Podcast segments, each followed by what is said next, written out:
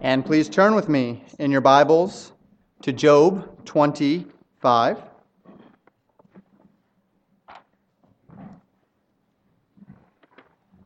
This past Saturday, I was. Um, I, I have a Bible study that I attend on Saturday mornings. And as I was talking with the gentleman in this Bible study, we were talking about hymns and um, the richness of hymns doctrinally and the encouragement that they are, and the men and the women that God used to write them. And as we did so, um, I had mentioned and how thankful I was for the legacy of godly men and women in, in the past, and to think that uh, we are still singing these hymns that have been written so long ago. As we were singing uh, that psalm together this morning, my, my mind turned to that same thought process. And what a tremendous blessing it is to be singing those, these psalms, uh, the words of which were written thousands of years ago in praise unto our God. And for thousands of years, these words have been used to extol our unchanging God. And what a privilege and a blessing it is, though uh, the tunes certainly are, are, different, and we have changed the words because in, in Hebrew culture we know that rhyme is rhyme of um, thought, not necessarily rhyme of sound. And uh, yet, in our English language, uh, as Brother Grismore mentioned, uh, rhyming and so- of sound is very important to us as we sing. And so things have changed a little bit as far as order and, and certainly the, the tunes and melodies, and yet uh, it's the same message that David, Solomon, and the remnant from the captivity, and perhaps even Jesus Christ and the disciples as they sung a hymn before they went out to the Mount of Olives on that night before Jesus Christ was slain.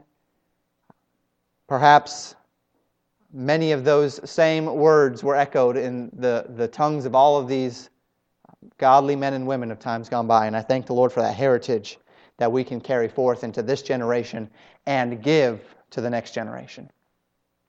Job 25. We're going to kind of jump right in this morning because there's much to cover. We enter into Job 25 with Bildad's third opportunity to speak. You recall last time we saw Eliphaz's third opportunity to speak. Each, uh, uh, well, three discourses is the, the whole breadth of the bulk of Job. Uh, each man gets three discourses, and then the pattern will change a little bit. Bildad's third opportunity is a very short opportunity. He speaks very uh, succinctly. It sounds very patient, impatient, excuse me, and a little bit upset with Job as he speaks. The thrust of his argument, excuse me, is this: If God is above all, if his armies are numberless, if the grandeur of his creation is as nothing to him because he is so great, how then can a man who Bildad describes as being a worm be justified with God? Look at chapter 25 of Job with me. Then answered Bildad the Shuhite and said, Dominion and fear are with him. He maketh peace in his high places? Is there any number of his armies? And upon whom doth not his light arise? How then can a man be justified with God? Or how can he be clean that is born of a woman? Behold, even to the moon, and it shineth not. Yea, the stars are not pure in his sight. How much less man that is a worm, and the Son of Man, which is a worm? Man is so small. Man is so insignificant in the scope of the greatness of God. How can a man be justified with God? Well, I'd like us to think about this question a little bit before we move on this morning.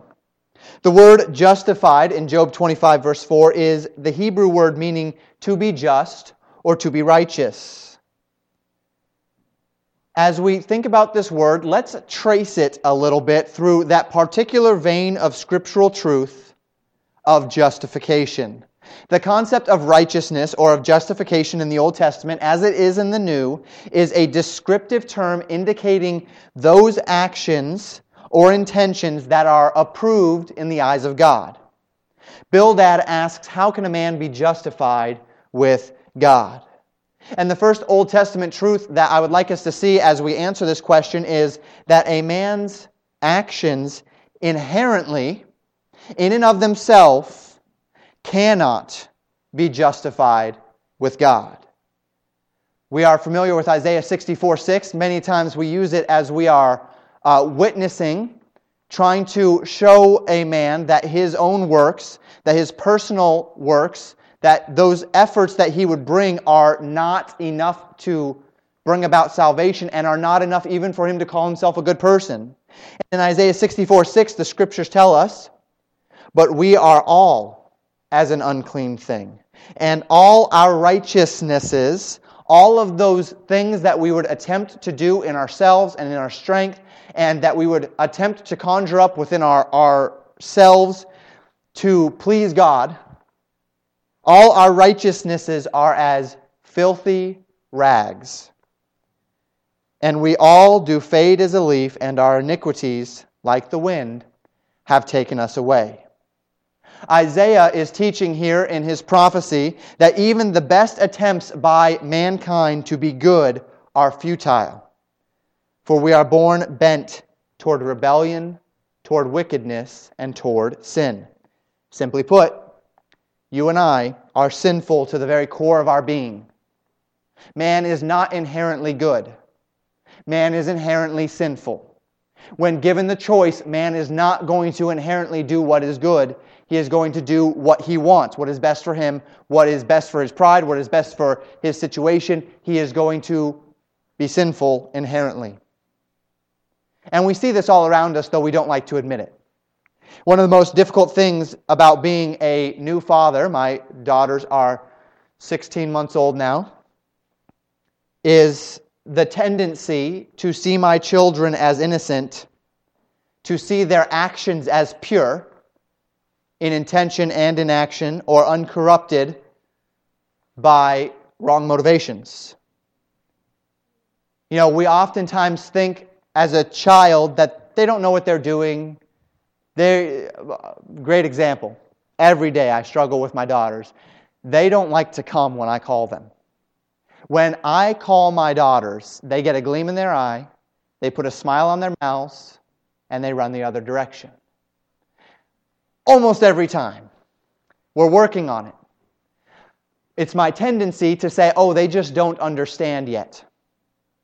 But they do understand. It's my tendency to excuse them because they're so young and innocent. But in their hearts, they have a sin nature. And they are exercising themselves against the will of their father. My wife and I have a particular advantage in our endeavor to understand our children and their sin nature because we had two at a time. And this gave us a particular advantage because having twins, we got to see the tendencies of their sinful little hearts play out one against another. When my daughters were three weeks old, three weeks old, I noticed the tendency of deceit and manipulation in their hearts. My daughters would lie there in the crib. They couldn't do much else. They would lie there. Their eyes would be all big. They'd be shuffling back and forth, their arms up like this because that's how babies lie. And their, their eyes are all big and they're looking around. And one of them would cry. And we would go to that daughter to see what was wrong. Mm, it wouldn't appear that anything was wrong, but of course we'd go, we'd give her, we, we, we, would, we would check her diaper to make sure it wasn't wet. We would make sure that we had fed them in a decent hour and, and that they were on schedule. Uh, we would do all of these things. We'd make sure that they didn't somehow get their foot caught or something. And then we'd realize that they're fine. Well, when sister number two Notice that sister number one got attention when sister number one cried. We would see sister number two's eyes dart over to sister number one, and then she would just start crying. We knew that there was nothing wrong because she, she's perfectly content until such time as we give attention to her sister. But the minute her sister gets attention, she starts crying. Why? Because she is trying to manipulate her parents into giving her attention. She is telling me that there's something wrong, even though there's nothing wrong, so that she can get the attention that she doesn't want sister to have, she wants to have herself. Three weeks old, and the sinful heart of our daughters is manifesting itself. We didn't have to teach them that. When we came home from the hospital, our daughters did not see my wife and I manipulating one, one another to try to get what we wanted and said, oh, this works, we can start doing this. It was deep in their hearts, it was rooted there already. They are sinful by their very natures, lying in order to get what they want out of their father or out of their mother. That's one example. I think we could probably go around the room all day and give examples of man's inherent sinfulness, recognizing, and this is the premise, that there is no man that is good inherently, that men are sinful by their nature. Even those things that we would try to do that are right are, Isaiah 64 tells us, nothing but filthy rags before a holy God when we attempt to fulfill them on our own merit. I'm going to try to do good things, but you know what? Before God, there's, not a, uh, there's no amount of good things that can bring us to the standard of God's righteousness. There's a second Old Testament truth that we need to understand as we think about justification, however. Man, in and of himself, cannot be justified before God. However, man's actions and his heart are counted for righteousness when those actions are a believing response to God's promises. And we see this all throughout the Old Testament as well. When a man's heart and actions are a believing response to the precepts and the promises of God's word, they are counted unto him for righteousness. In Genesis 15, Abraham is promised by God that God was going to give him a son. And that through this son he would be uh, he would have a great nation, that God would make a great nation out of Abraham through this son. Now, there was no reason why God should do this for Abraham. Abraham had not done anything in particular to earn this. Abraham could not have done anything in particular to earn this. There was no merit that earned God's favor, whereby God said, In the great lottery of life, Abraham, you are the one because you did this, this, this, this, and this, and I liked that. No, the scriptures tell us that God chose Abraham, that God called Abraham, that Abraham replied, that Abraham obeyed, that Abraham followed, and that here God said, I am going to give you an heir. And in Genesis 15, verse 6, the scripture says this And he, Abraham, believed in the Lord, and he, the Lord, counted it to him, Abraham, for righteousness. And he believed in the Lord, and he counted it to him for righteousness. When Abraham placed his faith in the promises of God and acted upon what he knew God had promised to him, it's, the scriptures tell us that Abraham believed God and it was counted unto him for, for righteousness. And in the book of Galatians, we see Paul use this as the means by which to prove that in the Old Testament, salvation was still by grace through faith. Salvation from day one of Adam's fall till the day that Christ returns is always going to be by grace through faith. Abraham believed God, and it was counted unto him for righteousness. When Abraham heard this promise, he placed his faith in that promise so that he then acted and reacted in his life based upon the full assurance that God's promise would come to pass, and God counted it for righteousness. Now, in other words, Abraham was counted as righteous not because of anything he had done, but because of the faith that he put in what God would do. Abraham was counted as righteous not because of any action on his part, any merit on his part, but because he believed in what God said God would do, and that was counted unto him for righteousness. He was counted as righteous not because of his action, but because of the basis for his actions, because of belief, because his basis was a proper response and complete faith that God's promises would be fulfilled in his life. Now, before we apply these truths to the book of Job, let me just state that God's operation has never changed in regard to justification, in regard to righteousness.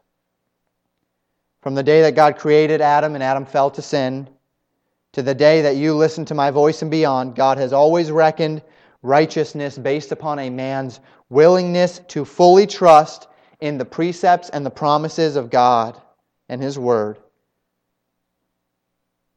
And so today, just as with any other time in created history, a man is found righteous before God not because of what he does, but when he puts faith in what God has said and done.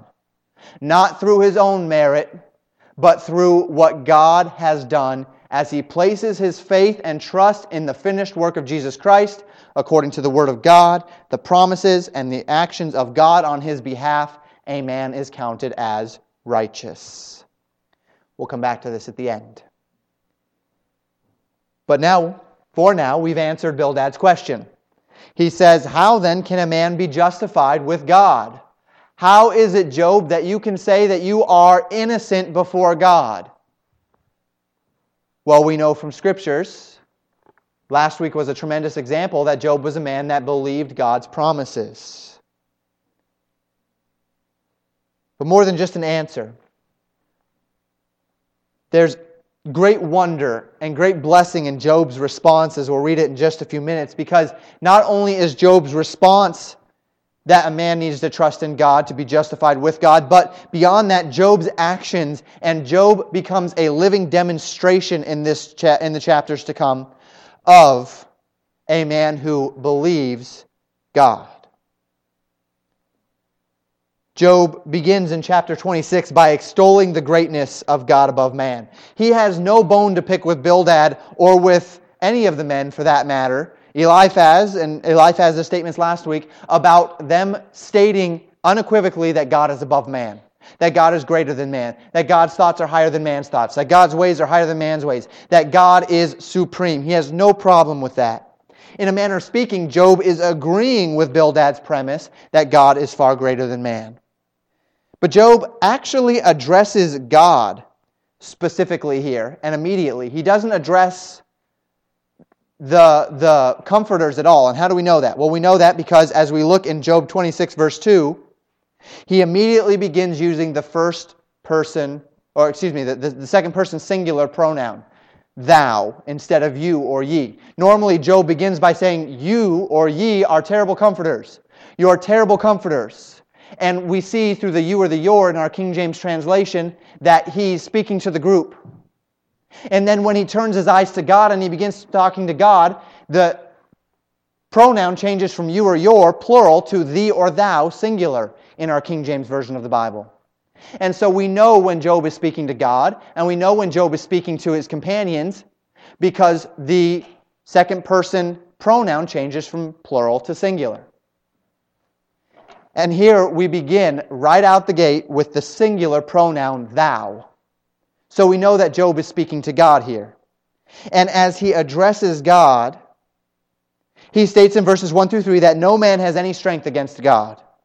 No man has ever given God wise advice, that God is above all creation. We know this. Job knows this. Bildad knows this. Uh, Eliphaz knows this. They all know this. He extols God's creative power in verses 4 through 13, declaring God's creation to be wondrous, to be high, and fully at His command. Not only is God's creation incredible as we look around us, but God is in control of His creation. God, His hand is over all that is and all that happens in His creation. When we see the lightning in the sky and we are amazed at creation, God's hand is on creation. When we go to the ocean or to the sea and we see those waves crashing against the sides of rocks, God's hand is on those waves. God is in control of his creation. He extols God's creative power. In verse 14, he finishes this chapter with a vindication of God's wisdom, declaring that no man can understand God's ways. He says, Lo, these are parts of his ways, but how little a portion is heard of him.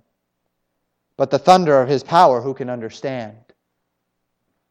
We see his ways, but we can't understand his ways. We see the evidences of God's power and of his greatness, but that doesn't mean we can always place them into a category.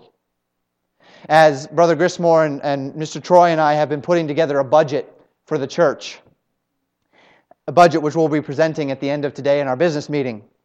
You know, one of the things you do when you create a budget is you categorize everything, all of your spending. You categorize it so you can see what you're spending on what. You can keep yourself accountable to not spending too much in certain places. We have to take each of those expenses, and it can be difficult sometimes to categorize all of those expenses. What, where would this fall? In what category could we, could we place this? Do we need to create a new category?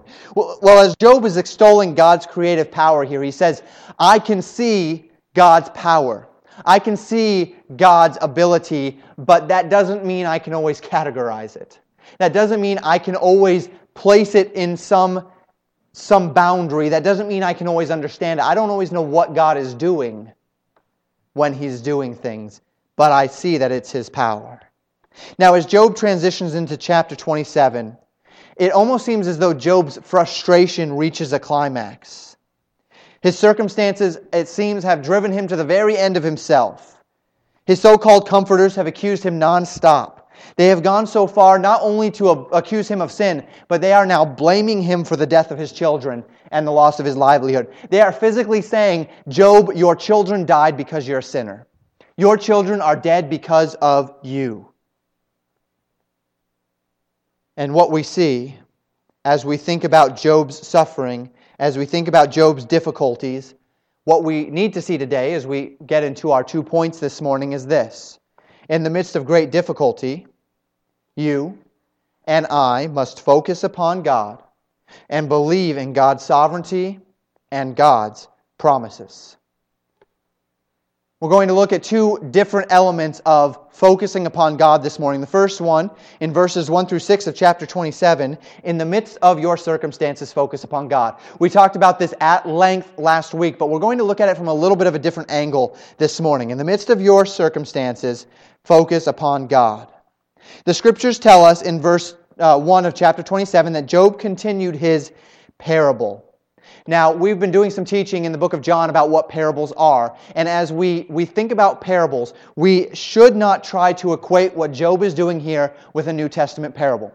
In New Testament parables, we know parables always go from the known to the unknown. They, sink, they, they seek to link the unfamiliar to our lives by transitioning through the familiar. So when God wants to speak, when Jesus Christ wanted to teach about how he keeps his children safe, he used the parable of the sheep and the shepherd because those people that he was speaking to knew about sheep and shepherds. And so he could transition from the unknown to the known, from the known to the unknown, excuse me, by means of the sheep and the shepherd. He does this quite often. We're going to look at it uh, um, in John 15 with the parable of, of the vine. We're going to just continue to see these parables going from the known to the unknown. Parables also focus upon one truth. So while there's a lot of different elements of symbolism inside parables, there's one truth that the person giving the parable is trying to elaborate on, and that one exclusive truth is the one that we ought to focus upon when we're reading the parable.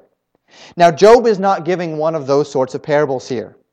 Job is giving more of a proverb than he is a parable. We have the word parable here. In the Hebrew, the word can be translated either parable or proverb.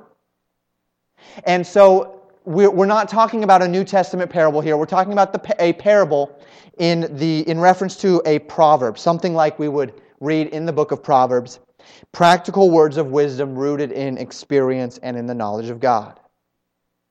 So Job declares a particular proverb or parable in verses 2 through 5, a particular determination upon his heart. We read it this morning in our scripture reading. If I were to summarize Job's statements, I would summarize it this way Job says that as sure as God lives, as long as Job lives, he is determined never to justify the accusations of his false comforters by speaking wickedness and deceit. His comforters that told him he's a sinner, have told him that he's forsaken God, have told him that he is deceitful, have told him that he's wicked, have told him that he's a liar, and that he's a thief, that he is uncharitable. They have told him all of these things, and he says, Far be it from me to ever justify you by actually being any of these things. I am going to stand in my integrity. As long as he lives, he states, he will hold fast to his integrity. He will give no man cause to accuse him of unrighteousness. And until the day that he dies, until the day that he goes to the grave, he will hold fast his innocence before God and before man. Now, if we're not careful, we as humans can spend large portions of our lives being driven not by a determination to trust God's word, but by the circumstances that surround us. We are happy and contented people because things are going well.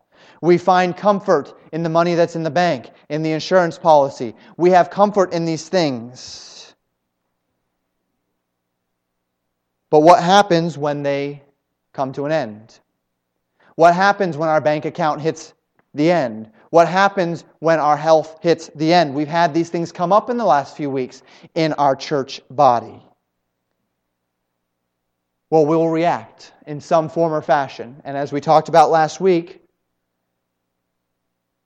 our reaction can be driven by those circumstances or they can be driven by the promises of God. And Job said this As sure as God is alive, and as long as I am alive, I will be faithful to the word of God. Be faithful to what? What is that? To his sense of justice and fair play? No. Is Job clinging to the hope that there is, in fact, good in this world, and as long as he holds out long enough, good will triumph in the end? No. Is he trusting that love will conquer all? No. He's trusting that God is God. Job is trusting that what God has said is true, that though his circumstances seem to tell him one thing, God's word, he believes God's word and what God's word tells him above his own eyes, above his own understanding, above his own mind. He trusts that God's word is correct when God says he will provide, even though he doesn't, his mind is saying, uh oh, this is not going to happen. His eyes are saying this is not going to happen. Job says, I trust God's word. And so he states boldly that regardless of the circumstances, he is going to believe what God has to say. In the midst of circumstances, Job focused upon God. Second, and finally, in verses 7 through 23, in the midst of wickedness, Job focused upon God. As we look in the book of Job, he has some people problems, doesn't he? His comforters have reviled him. They've accused him of killing his own children in his wickedness. Job 19:17 told us that his wife is avoiding him. Job 19:18 tells us that young children won't come anywhere near him. But you know, probably Job's biggest problem, biggest people problem is the problem of the wicked. Because as he looks around the world in Job's quarter of the world, he is suffering, he is in need, though he's maintained his innocence, and there are wicked people all around him that are prospering. We talked about this a little bit last week as well. But as Job completes the rest of this chapter, he states the end of the wicked man, not from the perspective of a man or from an earthly perspective, from the frame of man's days, but from the perspective of God and from a time frame of eternity. In these verses, he almost seems to state the very thing that his comforters have stated that the wicked will be punished, that their children will reap consequences of their sin, that judgment will be swift and sure. All of these things Job says, but there is a difference. And the difference is whereas Job's companions placed all of their faith for what they were saying in the here and now, based upon what their eyes have seen and what they want to believe from the teaching of their forefathers, Job rests upon the spiritual promises of God regarding the wickedness of this world. And so he states in verse 8, that the hypocrite has no hope, for regardless of his life's delights, his soul shall be taken in eternal judgment. He states in verse 13 and 14 that the portion of the wicked men will ultimately be destruction and spiritual decay. Even in their prosperity, there will be no eternal satisfaction. He states in verse 16 through 20 that the end of the days of the, uh, of the wicked man, though he might have plenty in this life, will be death, just like any other man, and judgment. And so, as Job's second determination is stated, he's really just simply stating an extension of the first. Job was determined that regardless of the circumstances he found himself in, regardless of what he saw around him, he would trust God and he would trust God's word. He would trust that God is in control. He would trust that God is sovereign. He would trust and have confidence that man's righteousness before God is not a byproduct of material prosperity, but of spiritual potency. He would trust that God's word is true and that the man who obeys the word of God is blessed beyond measure, regardless of what his physical circumstances are tempting to tell him. And if Job was willing to trust God in the midst of his circumstances, which were terrible, surely he could trust God with the circumstances of the wicked as well. If you are willing to trust God, that God is in control over your finances, over your health, over this church and how this church is going, that God is in control over these aspects of your life, can you not trust as well when you read the news and you see wickedness all around you? When, there, when you see wicked men leading this country, when you see wicked men all around the world and you see their wicked devices seeking to come to pass, can you not trust God that wickedness will one day find its reward? If we can trust God for us, if we can trust God for our circumstances, then let's read God's word and trust Him in regard to what he says is to come as well. But you know, this confidence doesn't just happen. This confidence doesn't rest simply in what we see of the wicked. It doesn't rest in what we know of the wicked circumstances. It's a confidence that must rest as we trust the Word of God, as we obey the Word of God, as we make God's Word our everything. And as we think about the judgment of God, the sovereignty of God, the plan of God, we must recognize as well that the judgment of God touches every man, not simply unbelievers. See, if we live in a way in which we are trusting the Word of God for all things, if every step we take is a circumspect step, as the Scriptures tell us to walk circumspectly, according to the Word of God, keeping the Word of God in front of us, taking each step in accordance with the Word of God. As we do that, things become dramatically different in our lives from the lives of those around us. If we live as Jesus Christ commanded, not by bread alone, but by every word that proceedeth out of the mouth of God, then our lives will be very different. See, my heart tells me that it is more blessed to receive than to give.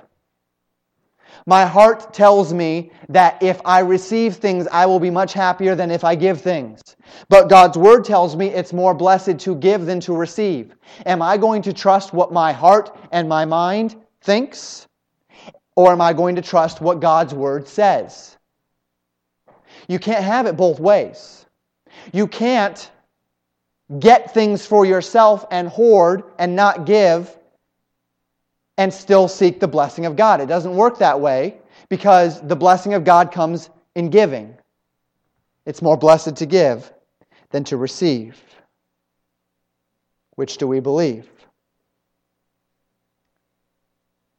My heart tells me that lusting after things, that coveting those things that aren't mine, that wanting power, all of those things that we see that are so uplifted in this life as the ideals, my heart tells me that power and possessions, all of those elements, the lust of the eyes, lust of the flesh, the pride of life, are what I want.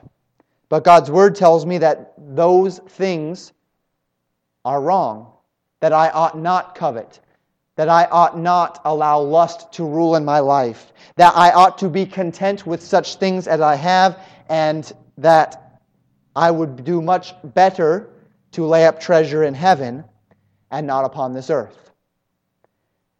Which do we believe? See, we can't have it both ways. Our eyes will tell us that power and that the desires of this life are what we want and we can, we can get them and we can be happy. The scriptures tell us that if we're content with such things as we have, that if we avoid the works of the flesh in our lives, that if we avoid adultery and fornication and lasciviousness and uncleanness and idolatry and witchcraft and hatred and variance and all of those things that we memorized in Galatians 5, if we, if we shun those things, if we avoid the lust of the flesh, the lust of the eyes, and the pride of life, there will be blessing. We can't have it both ways. We can't say we're trusting God's word, but hoard these things to ourselves. It doesn't work that way. Are you trusting God's Word? Do you believe God's Word above what your body tells you, what your mind tells you? Do you believe God's Word above what your logic tells you? See, Abraham was told by God that he would have a son. And Abraham believed God, and it was counted unto him for righteousness. Job stood in his righteousness before God. And even though his circumstances were falling apart around him, he said, God's word is true.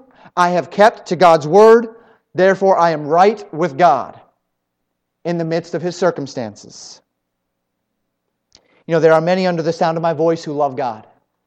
I believe most under the sound of my voice, if not all under the sound of my voice, love God.